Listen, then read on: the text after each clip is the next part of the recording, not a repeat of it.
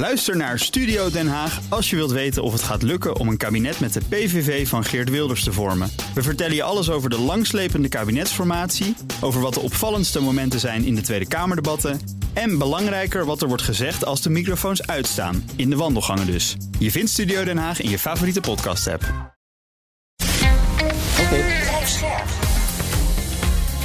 BNR Nieuwsradio. Boekenstein en de Wijk. Hugo Reitsma. Als de wereldorde verandert, dan wordt het oorlog. Dat is altijd zo geweest. Nu daagt China de Verenigde Staten uit en Poetin ruikt een kans. En waar eindigt dat dan dit keer? Ja, dat gaan we gewoon uitzoeken. Samen met experts op gebieden als economie, technologie en militair terrein. Wat doet klimaatverandering en werkt de democratie nog wel? Dat zal met jullie wel weer geen opbeurend verhaal worden. Eh, ja, zoals gebruikelijk. En we gaan in gesprek met de zaal. De Boekenstein aan de Wijk Roadshow is bijna ten einde. Wil je er op de valrijp nog bij zijn? Nog één keer staan we op de planken en wel in Zwolle aanstaande zondag 18 juni met klimaatgeneraal en voormalig commandant der strijdkrachten Tom Middendorp. Hebben we het over relatie tussen klimaat en veiligheid. Zijn jullie blij dat dat er bijna op zit? Nou, het was ook wel heel leuk. Ik ga het ook missen. Zondag dus, Theater de Spiegel in Zwolle. Kijk voor tickets op bnr.nl slash theater. En welkom bij Boekenstein aan de Wijk. Op zoek naar de nieuwe wereldorde blikken we vooruit op de NAVO-top in juli. De ministers van Defensie zijn nu bijeen voor de laatste voorbereidingen... over een veilige toekomst voor Oekraïne en Europa. Met natuurlijk voormalig NAVO-secretaris-generaal Jaap de Hoop Scheffer. Welkom. Dank. Uh, meneer de Hoop Scheffer, kan de NAVO Oekraïne iets aan veiligheidsgaranties bieden... zolang het in oorlog is? Of moet dan eerst de vrede uitbreken? Nou, als je over lidmaatschap van de NAVO praat, eh, dan, dan, kun je dat, eh, dan kun je dat niet doen eh, tijdens een oorlog, want je weet niet welke grens je verdedigt. En lidmaatschap betekent artikel 5, betekent de aanval op één is de aanval op alle. Dus dat, dat kan niet, maar dat wil niet zeggen dat er, dat er in die tussentijd op die NAVO-top in Vilnius hopelijk wel wat aan de weg wordt getimmerd over de interimperiode. Die oorlog zal één keer eindigen. Oekraïne zal ook op een moment lid van de NAVO worden. En ja, die Oekraïners en Zelensky eh, zeggen natuurlijk van luister eens, schiet daar eens mee op. Jullie hebben ons in 2008 hebben jullie ons een kat in de zak verkocht. Ja. Toen hebben jullie gezegd we kunnen lid worden. Het is nu 2023 en er, en er is een oorlog.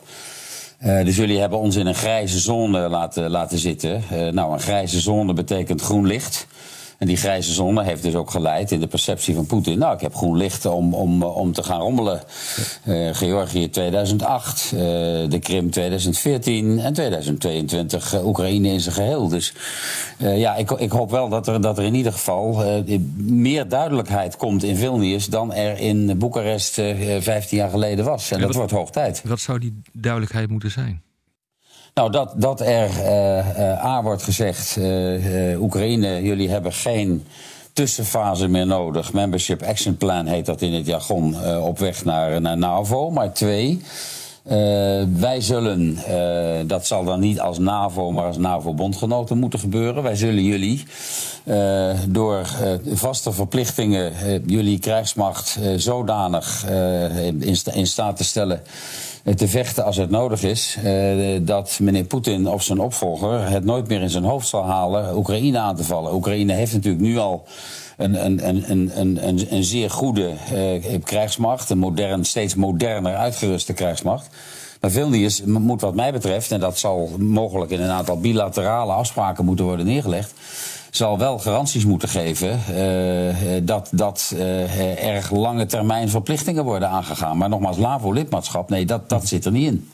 En het gekke is, dat, of het gekke is, het interessante is, dat waar president Bush in 2008 de grote voorvechter was om Oekraïne die NAVO in te trekken. Uh, president Biden, Joe Biden, uh, nu uh, met, het, met het probleem zit dat, dat hij samen met Duitsland ergens in de achterhoede verblijft. Maar hoe komt dat? En dat kan natuurlijk als, Amer dat kan natuurlijk als Verenigde Staten ook weer niet. Maar hoe, hoe komt dat? Waarom is Biden, jij kan er zelf ook wel een antwoord op geven, maar waarom is Biden volgens jou dan zo terughoudend met betrekking tot het NAVO-lidmaatschap? Ik denk omdat hij toch, uh, Rob, uh, bevreesd is, bang is uh, dat naarmate de NAVO als bondgenootschap meer in beeld komt en, en Poetin argumenten geeft om te zeggen, wat hij al, al tijden zegt overigens, mm. ja, jullie zeggen wel het is niet de NAVO, maar de NAVO is nu in, in, in oorlog met, met, met Rusland. Ja. ja, we hebben ook een presidentsverkiezing die eraan komt, moeten we niet vergeten. Buitenland is vaak binnenland, zoals jullie net zo goed weten dan ik. En het zou best eens kunnen zijn dat in tegenstelling tot wat er, wat er gewoonlijk in Amerika gebeurt, namelijk dat buitenlandse politiek eh, niet een geweldige rol speelt in de campagne, dat als je straks de rerun, hè, de, de op, opnieuw de confrontatie Biden-Trump zou krijgen, dat is toch niet uitgesloten, mm. zou ik willen zeggen, dat, dat dan, eh, gezien de uitlating van Trump, Oekraïne en, en, en dit verhaal een prominente rol gaat spelen. En Biden ja, is, is per definitie voorzichtig, zoals ik hem ook in de tijd heb leren kennen. Maar ik kan me wel voorstellen dat hij, dat hij een aantal beren op de weg ziet om te ver te gaan in Vilnius. Alleen ja, dat is dan weer niet naar de zin van de Polen en de Balten ja, en anderen. Ja, het grappige is dus dat uh, Biden ziet allemaal beren en leeuwen op de weg. De meeste Europeanen zien dat niet. Dat vind ik heel erg opmerkelijk, terwijl wij het dichtst bij het uh, ja. vuur zitten. Hoe verklaar je dat eigenlijk? Want ik, dat, dat baart mij wel eens zorg hoor. Het gemak waarmee eigenlijk in Europa, ja, eigenlijk zonder enig strategisch nadenken uh, allerlei dingen worden geroepen van het maakt allemaal niet uit en dat gaat toch niet escaleren. Wat, wat, wat is dat nou eigenlijk hier in Europa? Ja, en het, en het bijzondere op is, is, is daar, daar, daar, ook bij de positie van Frankrijk. Ja. Kijk, Duits, Duits, Duitsland is trouw aan de vaste lijn. Eh, we hoorden Pistorius ook weer eh, gisteren gister op die vergadering. Duitsland terughouden. Duitsland zal, zal nooit voor aan het politieke front staan wat, wat dat betreft. Maar Macron uh, Frankrijk, dat mordicus tegen was. Uh, Macron, de president die nog niet zo lang geleden zei: we moeten Poetin niet vernederen. Uh, in wie we in een documentaire hebben gezien hoe hij uit alle macht probeerde om op, op goede voet met, met, met Poetin te blijven. Uh, vlak voordat die oorlog uitbrak. Uh, Macron nu spreekt taal die ik niet verwacht zou hebben. en in zijn voetsporen gebeurt dat ook elders. Maar nogmaals, geografie doet ertoe in de buitenlandse mm. betrekkingen. Dus dat de Polen en de Balten aan de, aan de harde kant ja, zitten, begrijp, begrijp ik. ik. Uh, Ehm, van Frankrijk vind ik een, een, een, een moeilijke vraag. En Rob, even nog de laatste zin op, jou, op jouw punt. Ja, er, zit natuurlijk toch altijd, hoe je het ook wint, eh, wint of keert, een escalatierisico in. Mhm. Herinneren we ons nog even de paniekavond toen er een, een, een deel van een, van een Oekraïnse afweerraket op Pools grondgebied terecht was, gekomen. Mhm. Eh, de, de, de, de, de, de, de frenzy was gedurende anderhalf uur was enorm. Tot Biden zei nee, het is een deel van. Dus dus, dus eh, er, er is ook op op het punt van misverstanden. Uh, en in de geschiedenis zijn natuurlijk meer oorlogen ontstaan door misverstanden dan, dan intentioneel. Uh, zijn, zijn er bepaalde risico's. Alleen aan de andere kant zie ik ook niet welk alternatief je op dit moment hebt om door te gaan op de ingezette lijn. Eens. Oké, okay, ja, Jaap, even een vraag uh, voor mij. Um, laten we proberen het escalatierisico heel helder te krijgen. Want het is inderdaad zo dat heel weinig, te, te weinig mensen erover nadenken. Kijk, we hebben nu op een ad hoc basis hebben we steeds wapens geleverd. Dat heeft, heeft escalatie uh, in de vorm van de uh, Derde Wereldoorlog voorkomen. Hè? We gaan het in veel nieuws doen op een structurele basis. Dat is eigenlijk wat je zegt. Hè? Dat wil uh, Frankrijk ook heel graag en uiteindelijk Duitsland ook. En Biden lijkt dat dus goed te vinden. Maar in zich, op zichzelf kan dat ook natuurlijk als, als, tot escalatie leiden. Hoe denk je daarover? Ja, ik, ik zie escalatie, uh, Arend Jan, uh, zie, ik uh, zeker tot, tot de mogelijkheden behoren. nou probeer ik me even te verplaatsen in de, in de, in de gedachtegang van Poetin. Dat is onmogelijk, maar ik doe het toch maar even.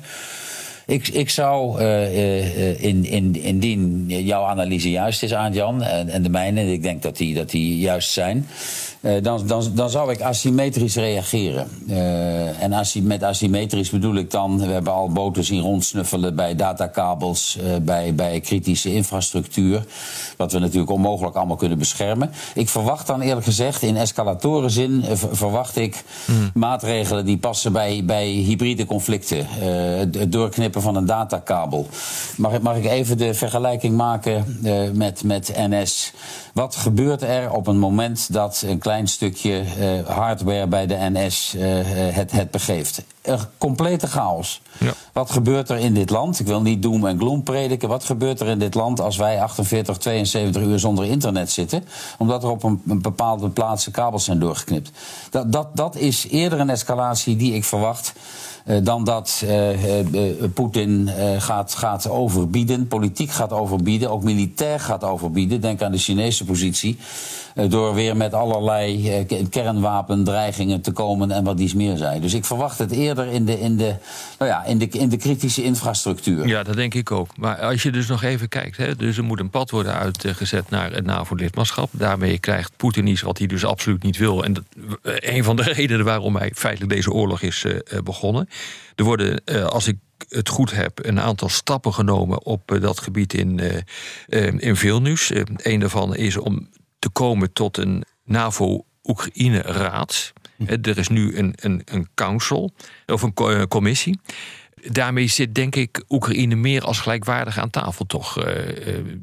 bij de NAVO. Nou, dat kan een heleboel betekenen. Dat is natuurlijk naar een analogie van de NAVO-Ruslandraad ja. die in dat tijd is opgericht. Ja. Uh, wat natuurlijk de bedoeling was toen.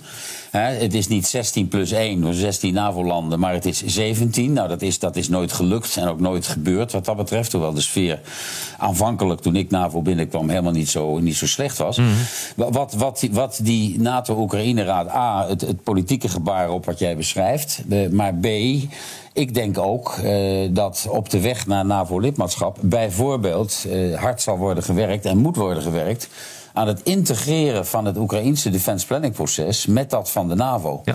Dat je, dat je dus een hele nauwe band krijgt, eh, zoals die al bestaat binnen de NAVO, eh, tussen, tussen die planningsprocessen. Mm-hmm. Daar gaat het om. Dan kun je op de lange termijn eh, Oekraïne helpen een, een, een, een, krijgsmacht op te bouwen die state of the art is. En dan heb je dus ook, creëer je uh, een, een effectief afschrikkingsmechanisme. Het gaat uiteindelijk nu, en dan heb ik het nog niet eens over het nucleaire domein, het, het gaat om, is de NAVO in staat om Poetin zodanig af te schrikken. Uh, qua politieke tekst, maar ook qua praktische maatregelen, zoals, zoals zo'n zo'n NAVO-Oekraïne-raad, dat hij het niet in zijn hoofd haalt, of zijn opvolger, opvolgers het niet in hun hoofd halen om, om, om op enige termijn Oekraïne weer aan te vallen. Als deze oorlog beëindigd is, op welke manier dan ook. Met onderhandelingen, ja. met, met, met en uiteindelijk afspraken over, over garanties, over gebieden. Enfin, dat kunnen we allemaal niet voorzien en niet voorspellen. Maar ik, ik, ik zie zo'n NAVO-Oekraïne-raad dus, ingaat op je vragen op, wel, wel als, een, als een heel belangrijk politiek signaal. Ja, mag ik daar iets over vragen? Van, wat, wat moet nou een verstandige regering doen? Hè? Als je, ik zie dus een soort mismatch tussen datgene wat mensen denken over de situatie op de grond, maar ook ten aanzien van die asymmetrie die ze eigenlijk niet, daar ze niet over nadenken. Moet je niet gewoon het publiek informeren over A, dat escalatie dus altijd kan. Dat dat, dat dat zorgwekkend is. En B, dat we de, de, de oorlog in de Oekraïne niet moeten zien als een voetbalwedstrijd. En ook niet moeten denken dat het zomaar even een walk-over wordt voor de Oekraïne. Maar dat het wel een lange oorlog zou kunnen worden. Want nu is het zo dat de teleurstelling al ingebakken is. Als we straks een padstelling krijgen. En dan krijg je die hele cascade van mensen die zeggen: Nou, laten we dan maar geen wapens meer. Weet je, hoe moeten regeringen hier ja. nou mee omgaan? Nou ja, je, je, je zegt Arend Jan terecht, uh, uit, uiteindelijk, uh, datgene wat wij bespreken en wat er politiek mogelijk is en onmogelijk is, dat hangt samen met, met de weerbaarheid, met de resilience, zoals dat in het Engels zo mooi heet, van onze democratieën. Ja. Daar gaat het uiteindelijk om. In, in, een, in een lange oorlog zijn dan onze politieke leidslieden in staat om hun electoraat, hun constituency, ja. zodanig bij de les te houden dat ook over twee, drie en een half, vier jaar eh, nog gezegd wordt... Eh, als de minister van Defensie eh, raketten luchtverdediging wil sturen... oh ja, natuurlijk, zoals de Tweede Kamer dat nu doet, wij, wij, wij steunen dat. Teruggaan naar het eerste deel van je opmerking. Wat, wat moeten wij doen en wat, wat merk ik als burger niet... maar ik ben geen specialist op dat terrein... Uh, bereiden wij ooit uh, onszelf en de bevolking voor uh, via oefeningen op hoe wij met elkaar omgaan en hoe onze samenleving functioneert als zo'n hele ernstige disruptieve actie plaatsvindt en het internet 72 uur plat ligt? En ik de hartmedicijnen, hartmedicatie voor mijn tante moet halen bij de apotheek, maar ik kan niet betalen. Ja. Nou ja, dit, dit soort basisvragen horen ook bij, bij een discussie over escalatie. Zeker, zeker asymmetrische escalatie. Uh, dus, dus één, uh, hoe bereid je de maatschappij daarop voor? Er zal wel gewargamed worden, er zal wel ergens geoefend worden. Nou, maar ik merk er weinig van. En we gaan als Nederlander enorm hard lachen als er terecht wordt gezegd... neem een paar flessen water in huis, een radio op batterijen. Enfin, zoals dat, zoals dat zo in, de, in, de, in de Koude Oorlog, bescherming burgerbevolking, BB... we kennen die oude bunkers nog. Ik vind dat hele serieuze vragen. Uh, en, en, en, en, en onze samenleving is toch, is toch al een redelijk complexe, gepolariseerde samenleving. Uh, dus die, die weerbaarheid is A, weerbaarheid in, in het verhaal. Dit wordt een lange oorlog uh, en, en, en het, is niet, het is niet overmorgen over. Maar B ook, indien inderdaad dat escalatierisico werkelijk plaatsvindt, waar staan we dan en wat doen we dan? Maar om de, dat laatste punt hoor ik niet. Nee, ja, maar dat, dat is wel echt een belangrijk punt, hè, ook uh, die weerbaarheid. Wat ik dus nu ook zie, is het, er is nu een discussie aan het komen. Uh, voor landen die zeggen van nou ja, dat gaat me allemaal niet snel genoeg. Uh, dat NAVO-lidmaatschap en dat mhm. blijkt nog te, te lang een, een lege huls. Uh, we weten uh, Rasmussen, ik bedoel ook een voormalig secretaris-generaal, die is met zijn Kiev Security Compact gekomen. En feitelijk zegt hij van we moeten ook met een, een groep van landen die dat zouden willen, moeten wij ook veiligheidsgaranties kunnen geven op grond van artikel 51 van het Handvest van de Verenigde Naties. Dus dat betekent dat je een land mag steunen bij zijn zelfverdediging. Ehm, ik zie ook uh, dat hij later weer heeft gezegd dat een aantal landen misschien toch wel overweegt om gewoon troepen te gaan uh, sturen. We hebben het over escalatie, maar dit proces, als dit gaat gebeuren, is toch niet in de hand te houden? Absoluut. Nee, dat, dat ben ik met je eens. Daarom ben ik het ook met, met, op, in dat opzicht met Rasmussen niet eens. Overigens moeten we goed bedenken natuurlijk dat Rasmussen adviseur is van de, van de president van Oekraïne. Ja. Uh, is een hele, hele eerzame, eervolle functie. Uh, uh, maar dat maakt het wel wat lastig voor Rasmussen om, om zoals wij proberen te doen, enige afstand te nemen in, in, het, in het hele verhaal. Rob Aart-Jan, stel, stel je voor even dat, dat een coalition of the willing van NAVO-landen mee gaat vechten in, in Oekraïne. Mm -hmm. en, en Rusland, Poetin, dat zou ik namelijk doen als ik Poetin was. En, en Poetin denkt, nou ja. Ik trek een heel klein stukje Polen binnen, of Estland. Uh, of ik, of ik uh, sluit de Suwalki Gap. Uh, nou, daar hebben we het eerder over gehad in een andere podcast. Gaat dan Polen artikel 5 van de NAVO inroepen onder het motto: Ik word door Rusland aangevallen? Dat lijkt mij, dat lijkt mij een, een, en ik druk me nou heel voorzichtig uit, een, een bepaalde rommelige situatie, om niet te zeggen een mes. Ja, maar, maar, dat, dat, dat, dat, is, dat is een discussie die NAVO helemaal niet aan kan, durf ik, durf nee, ik zonder klopt. aarzeling te zeggen. Nou, maar om het nog, dus, het is dichterbij dus dan je denkt hoor. Uh, ja, kijk, ja, want, dat, uh, als je kijkt nu wat er gebeurt met die F-16's. Hè, we hadden in een vorige podcast erover met Ruben Brekelmans, hartstikke leuke discussie. Maar die sluit dan bijvoorbeeld niet uit uh, dat F-16's vanuit Polen opstijgen. Ja, uh, ik heb daar zo ja, mijn bedenkingen maar, bij. Nou, ze zullen van Polen, uit Polen moeten opstijgen. Want het onderhoud zal in Polen moeten gebeuren. Ja. En, en, je weet, om, om, een, om een paar F-16 staan al 100 man heen. Eens. Uh, voor de, dus dus wat, wat, dat, wat dat betreft uh, is, is die stap politiek al gezet. Als F-16's uh, naar Oekraïne gaan, dan, dan zullen ze uiteraard op, opereren normaliter van basis in Oekraïne. Maar die, die, die F-16's zijn, zoals we ook weten, zeer onderhoudsgevoelig. Ja. Dus die zullen, dan, die zullen dan met grote regelmaat in Polen landen en daar onderhouden worden. Ja, ik zie dat, ik zie dat, maar ik, ik zie de risico's wel, Rob, die je schetst. Maar ik zie dat als deel van de afschrikking. Uh, en ik moet nog zien dat Poetin uh, dan uh, op, op, op, op, dat moment hele zware militaire stappen zou durven te zetten. Maar ik zeg daar meteen bij. Uh, mezelf inwekkend. Uh, ik, ik, ik sluit het niet uit. Nee, ik ook niet. En een Poetin die, die, die zichzelf steeds verder in de hoek schildert. En in zijn interpretatie in de hoek mm. wordt geschilderd door het Westen en de NAVO is natuurlijk in staat uh, tot, tot escaleren. En ik heb ook altijd gezegd, en herhaal dat hier weer in, in, jullie, in jullie podcast. Uh, laten we zeggen, het nucleaire risico, de inzet van nucleaire wapens. Uh, op, op een schaal van 1 tot 10 is misschien 1, maar niet 0. Ja. Uh, en, dat, en, dat is, en, dat is, en dat is ook nieuw. Dat is ook nieuw. En daar moet ik ook mijn dochters, onze dochters, beginnende veertigers van uitleggen wat betekent dat en wat is dat? Want die zijn opgegroeid, ik heb het weer over weerbaarheid, met het idee dat vrijheid en, en veiligheid volstrekt vanzelf komt. Want hadden wij niet onze veiligheid aan de Amerikanen uitbesteed, onze, onze olie en gas aan, aan Rusland en alles wat we niet konden of wilden maken aan China. Hmm. En we gingen, zoals ik vaak heb gezegd, op het strand zitten in een strandstoel, schonken onszelf een glas koele witte wijn in eh, en zo marcheerde de wereld verder. En die generatie, die belangrijk is voor de weerbaarheid van de democratie, die moet nu ontwaken uit die droom. Arend Jan, dan kom ik weer bij jou van hoe, hoe, hoe informeer je je bevolking? Het is kortom, ik had me dat eigenlijk niet zo goed gerealiseerd. Een ontzettend gevaarlijk proces dat de Ja. NAVO nu ingaat. Een met heel Oekraïne. gevaarlijk. Ja, het is, daarom hebben we het er nu ook over. Ik denk dat heel veel mensen zich dat gewoon niet realiseren. En ook, eh, nou ja, dat Nou ja, hebben daar, daar hebben we ook. hier- Jongens, daar, maar daar hebben, we- dat is een ge- gevaarlijk proces, maar daar hebben we ook een NAVO voor. Hè? Ja, zeker. En, het- en, en, het is, en het, is, het is de discussie, ik, ik, gebruik, ik gebruik het woord weer. Is, is de NAVO in staat om effectief af te schrikken? Ja. Eh, en dat is, dat is wat mij betreft dus niet alleen nuclear deterrence, niet alleen nucleair, maar, maar, maar, maar ook, ook politiek. Daarom is de, de Vilnius taal van groot belang. En, en conventioneel militair. En, en drie, eh, eh, in, in, de, in de sfeer van asymmetrie en hybride. Maar, maar, maar ja, Zijn kijk, wij in staat om voldoende af te schrikken? Ik, Nou, de- nee. Het moet nucleair zijn in belangrijke mate. Want ja, na 30 jaar bezuinigen op defensie, zeker in Europa, wordt het wat lastig hoor. Nee, dat klopt. Dat, dat, ben ik, dat ben ik met je eens. Dat duurt 15 jaar voordat we dat Ja. weer eh, op, op peil hebben. Ja. Want je, koopt, je verkoopt een vergat niet van de plank. En we doen er in Nederland ongeveer 20 jaar over om te beslissen welke onderzeeërs we moeten, onderzeeboten moeten gaan aanschaffen. Eh, dus dat, dat, dat, dat is een, een, een, een enorm eh, lang proces en een, eh, en een lange procedure. Maar het, ja, Rob, het zal de combinatie eh, moeten zijn en, en, en moeten blijven.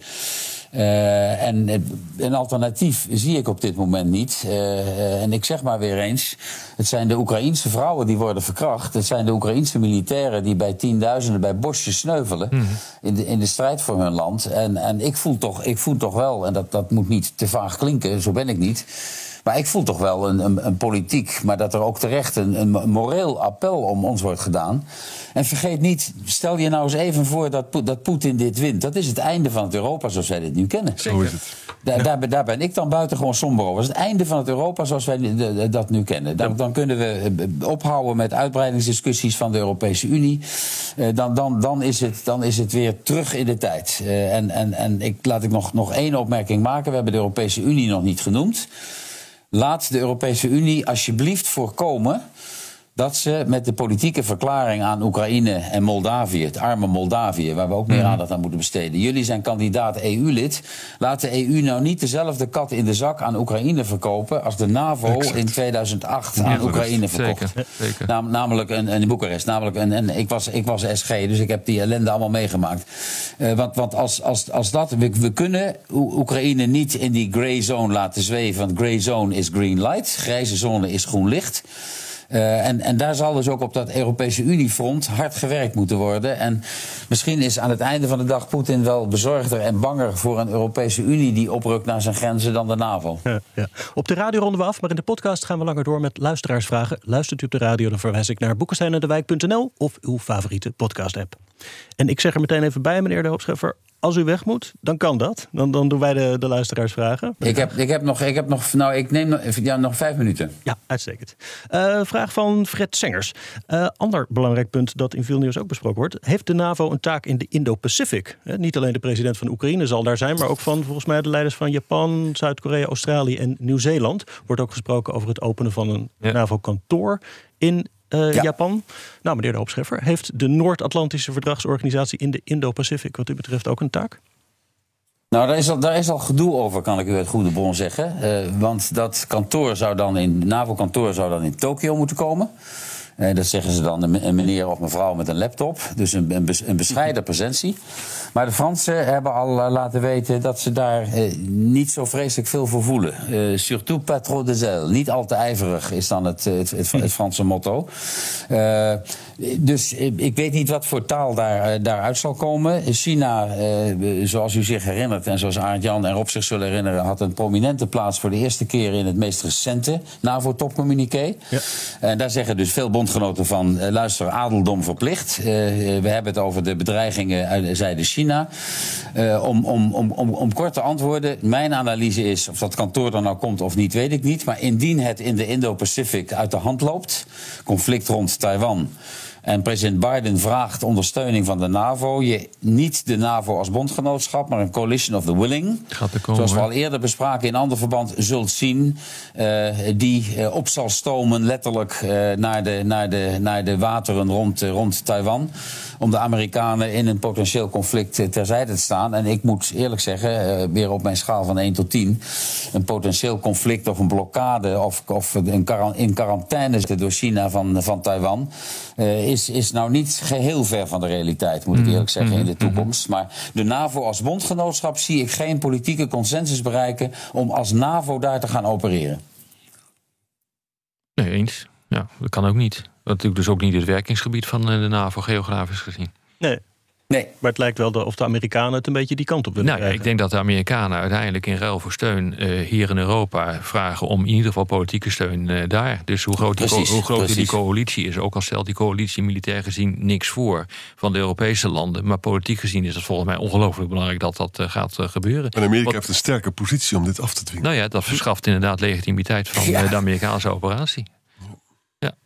Volgende vraag. Ik begrijp, zegt iemand hier, ik begrijp dat veiligheidsgaranties het hoogst haalbare zijn. Is een no-fly zone ook een mogelijkheid? En in welke situatie zal dat kunnen Dat is wel ontstaan? een, wel een goede vraag. Want kijk, een, een van de spannende mo- momenten die we nu gaan krijgen is hoe gaat nou de komende weken zich dit ontwikkelen? Komt er een nieuwe padstelling en mogelijkwijs een staakt het vuur? Wat gaan we dan doen? En eh, we hebben het al eh, eerder gehad over allerlei gezellige es- eh, escalatierisico's. Dan heb je er hier ook een. Dus het zou mij niet verbazen, maar ik wil dat graag even aan jou toetsen, Jaap.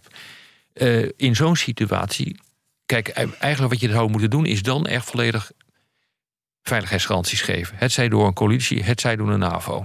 Nou, ik zie het niet gebeuren politiek, maar dat zou je in theorie zou je dat moeten doen. Wat je ook zou kunnen doen, is inderdaad over het niet bezette gedeelte van. eh, eh, voor het niet bezette gedeelte van Oekraïne een no-fly zone afkondigen. Dat is allemaal zeer risicovol, maar het kan wel.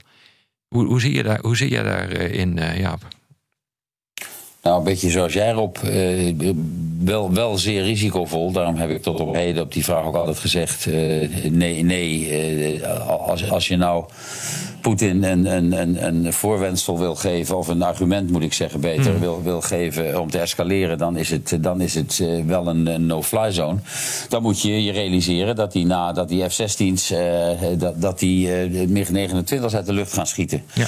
Eh, ja, en, en dan kom je toch eh, in, een, in een domein waar zelfs ik het moeilijk zou vinden om, om te zeggen: nee, het is geen conflict tussen Rusland en de NAVO. En, en Rob, je zegt het al, die grenzen en die fronten zijn natuurlijk eh, eh, toch behoorlijk fluïde eh, in, in, in Oekraïne. Dat je zegt: ja, no-fly zone alleen in de, in, de, in, de niet, in de niet bezette, dan wel geannexeerde gebieden. Ik, ik, vrees, ik vrees dat je dan in de, in de, in de figuurlijke politieke en militaire modder terechtkomt. Ja, oude secretaris, of de oude opperbevelhebber van de NAVO, Breedlove, die is daarvoor. Ja, maar er zijn een aantal voormalige opperbevelhebbers. Uh, Breedlove is er één van. Uh, uh, ben, ben Hodges is, is er een ander van. Die, die, die uh, uh, na, hun, na hun uniform uh, buitengewoon stevige posities innemen. want, want Hodges riep, riep al een jaar geleden dat de laatste Rus de Krim zou hebben verlaten. nu in juni. Ja. Dus ik, enfin, ik, ik, ik zet daar wat, wat, wat sterretjes bij. Ik, ben op dit ik, ik ben op dit moment, denk ik Rob, en ik denk met jou, Hmm. niet, niet, niet toe aan, aan discussies over het instellen van een no-fly zone. Nee, ik ook niet. En verandert dat als Ik moet het nu even voor de helderheid, ik, ik moet nu, ik moet nu uh, uh, op, op mijn fiets, anders kom ik helemaal bezweet ergens aan en dat is niet goed. Dan, dan zeggen wij dank Ja. Dank voor je voor het komst. goede eh. gesprek. Dank voor je komst, Jaap. Oké, we- wederom eh, een suc- succes in, succes in Zwolle. Dankjewel. Dankjewel. Volgende Oké, keer. dag. Eh, Rob, nog even eh, een verheldering. Ehm, Na, als het een frozen conflict wordt en er is staakt het vuren, dan zou het wel kunnen. Nou ja, kijk, het hele punt is, en daar wordt natuurlijk achter de schermen voortdurend over nagedacht. Wat doe je nou op het moment dat er een staakt het vuren is? Eh, want dat betekent dat Rusland op dat moment verzwakt is. Oekraïne is verzwakt. En als je eh, gebruik wil maken van die eh, situatie, dan zul je naar voren kunnen gaan. Ja. Dan kun je zeggen van oké, dan is dit na, een, een, een tijd om onmiddellijk de- lid te worden van de NAVO. Maar dat is politiek onmogelijk. Zie wat, wat we voor glazen hebben met, uh, met Erdogan en, uh, en Zweden. Uh, dus daar moeten alle landen het over eens zijn. Dat gaat dus niet gebeuren. Dus dan zou je je kunnen voorstellen dat op dat moment een coalitie van landen komen, conform het plan van Rasmus, Rasmussen. Om die veiligheidsgaranties wel te geven en een no-fly zone in te stellen. Nou, ik ben het volstrekt eens met Jaap de wanneer hij zegt: Ik ben daar nu niet aan toe. Dit is inderdaad linkersoep. Dat is high risk. De escalatierisico's zijn enorm. maar je moet dan afscheiden, een, een, een, um, een afweging maken tussen de zwakte van Rusland op dat moment, die dus ook in heeft gestemd met een staakt het vuren en deze move naar voren. Ja, jongens, dit is echt gewoon. Ja, dan kun je dus Europa op de rand brengen, of misschien over de rand brengen van een derde wereldoorlog. Maar die discussies gaan gewoon komen. En die lopen achter de schermen lopen zal. Um, uh, Je bent helemaal uh, van de leg. ja, ik ben een beetje van de leg. Uh, de, um, hier heb ik nog één interessant geformuleerde vraag. Is de vuurkracht van de NAVO nog wel gegarandeerd nu Turkije zo loopt te eikelen over Zweden? Ja, nee, nee, dat heeft daar niets mee te maken. De vuurkracht van de NAVO is de vuurkracht van Amerika. Oh ja. En wat je dus nu al ziet, is dat de Amerikanen met het laatste pakket was een pakket van 300 uh, uh, miljoen. Helemaal niet zoveel geld, maar dat gaat vooral over munitie. Dat veel van die munitie, bijvoorbeeld inclusief raketten uh, voor de Patriots, dat die gewoon nu moeten worden uitgezet in de industrie. Het is er gewoon niet meer. Exact. En ehm, Poetin weet dat. Die heeft zelf ook een geweldig probleem met zijn industriële capaciteit. Dus uh, we zien ook dat, het, uh, het, uh, dat beide partijen, zoals we al eerder hebben aangegeven, dat was een veronderspelling die we deden van. Je zag dus dat het aantal granaten werd ingezet. dat dat enorm terug begon te lopen. Dat begint nu op te lopen. Dus ze hebben gewoon granaten nu achtergehouden voor dat offensief. Dat is, dat is een veronderstelling die we hebben gedaan. Die klopte ook. Uh, we zien aan beide kanten dat de lange afstandssystemen uh, die worden ingezet eigenlijk redelijk beperkt zijn. Uh, we, we, moeten constateren dat er natuurlijk iedere keer weer in het nieuws komt dat er elke dag aanvallen zijn met drones en met raketten. Mm. Maar tegelijkertijd, als je ziet om welke aantallen het gaat, dan is dat niet echt super indrukwekkend mm. op, dit, op dit moment. dat er een hoop schade is en een hoop menselijk leed, weet je allemaal waar. Dat is ook zo. Maar als je kijkt naar, echt naar de aantallen, dan valt dat, uh, dan valt dat mee of tegen. Het is maar net van welke kant je dat uh, bekijkt. En dat wordt, ook, dat wordt ook aan beide kanten erkend. En even over de slagkracht van de NAVO. Dan ging de vraag over en Zweden. Mhm. Het is natuurlijk zo, kijk, Zweden is nog geen lid van de NAVO. Dat, er, maar er zijn dus al bilaterale veiligheidsgaranties van Amerika ten aanzien van Zweden. Hè? Ja, ja, ja. Dus het zit er eigenlijk al in. Oké, okay. um, misschien nog eventjes een lekker moeilijke vraag, denk ik, van Joachim. Die vraagt, wordt de huidige kennis van de aanloop naar de oorlog gebruikt... om zich voor te bereiden op nieuwe conflicten in de toekomst? Ik verwijs dan voornamelijk naar mogelijke alarmsignalen... en of diplomatieke en defensieve strategieën. Ja, dat is echt een goede, uh, goede vraag. En daar raak je eigenlijk uh, de kern van mijn frustratie van de afgelopen 30 jaar. Hm. De afgelopen 30 jaar hebben we aangetoond dat niet te doen. Hm. We hebben nooit wat geleerd. We zijn, we zijn deze oorlog ingegaan, inderdaad, ook hier in Nederland, met de mindset van we moeten wat doen. En dat, is, dat hebben we ook gedaan in Afghanistan, dat hebben we ook gedaan in Irak en dat hebben we gedaan in Libië. Dat is eigenlijk in alle gevallen, bijna alle gevallen, is dat redelijk mislukt uh, geraakt. Dit is een, van een andere schaalgrootte. Iedereen realiseert zich precies wat Jaap net heeft gezegd. Als dit mislukt, dan heeft dat een enorme impact op de veiligheidsorde. Maar we, we, we hebben nog steeds de mentaliteit van een, van een vredesoperatie om de Oekraïners te helpen. Hmm. Ik kan niet ontdekken wat de Europese strategie is. Uh, je zou denken dat als je wapens levert, dat je ook een strategie hebt om een bepaald einddoel te bereiken. Het einddoel is nog steeds het einddoel die eh, door de Europese Unie aan het begin van de oorlog is uh, ge, eh, geformuleerd, namelijk alle Russen het land uit. Ja, dat kan niet het enige einddoel eh, zijn. Je moet ook op verschillende andere einddoelen eh, gaan, gaan plannen. En je moet dan kijken wat het meest waarschijnlijk is. Ik zie dat onvoldoende gebeuren. Die discussie loopt in de verschillende hoofdsteden wel, maar politici hebben de neiging om te zeggen: dat is nu niet aan de orde. Nu moeten we eerst zorgen dat Oek- eh, Oekraïne wint. Ja, weet je. eh, Maar het komt natuurlijk ook omdat kijk, politici kunnen er niet over spreken, omdat het dan Zelensky in, in de wereld dat is absoluut juist. Dat heb ik Macron ook op die manier horen zeggen in, eh, in Ja. Bratislava. Dat is absoluut juist. Maar je mag hopen dat er achter de schermen over wordt nagedacht. Maar dat moet toch ook dan nu gebeuren? Want als je dus een tijdpad richting Oekraïns NAVO-lidmaatschap wil uitzetten... en dat kan pas als er vrede is... dan moet je dus ook formuleren wanneer het vrede is. Ja, maar dit is wel typisch. Eh, kijk, Amerika heeft een strategie. Amerika levert wapens. In mei vorig jaar heeft Biden al gezegd van... mijn doel is om Zelensky een goede onderhandelingspositie eh, te geven Aan de tafel. aan de tafel. Dus er moet een akkoord komen. Dat is, Mhm. Als je dat in Europa zegt, dan word je weggezet als een Poetin-investeerder. Ja. Wat natuurlijk gewoon totale onzin is.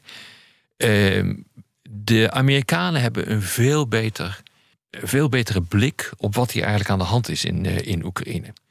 En ho- hoe de Russen zich kunnen verdedigen. En, eh, hier in Europa werd gezegd: ah, die Russen dat is gewoon een grote chaos, een grote puinhoop. Als je nu ziet hoe de, Oek- eh, hoe, de, eh, hoe de Oekraïners bezig zijn met de Russen, dan doen de Russen het volgens hun doctrine.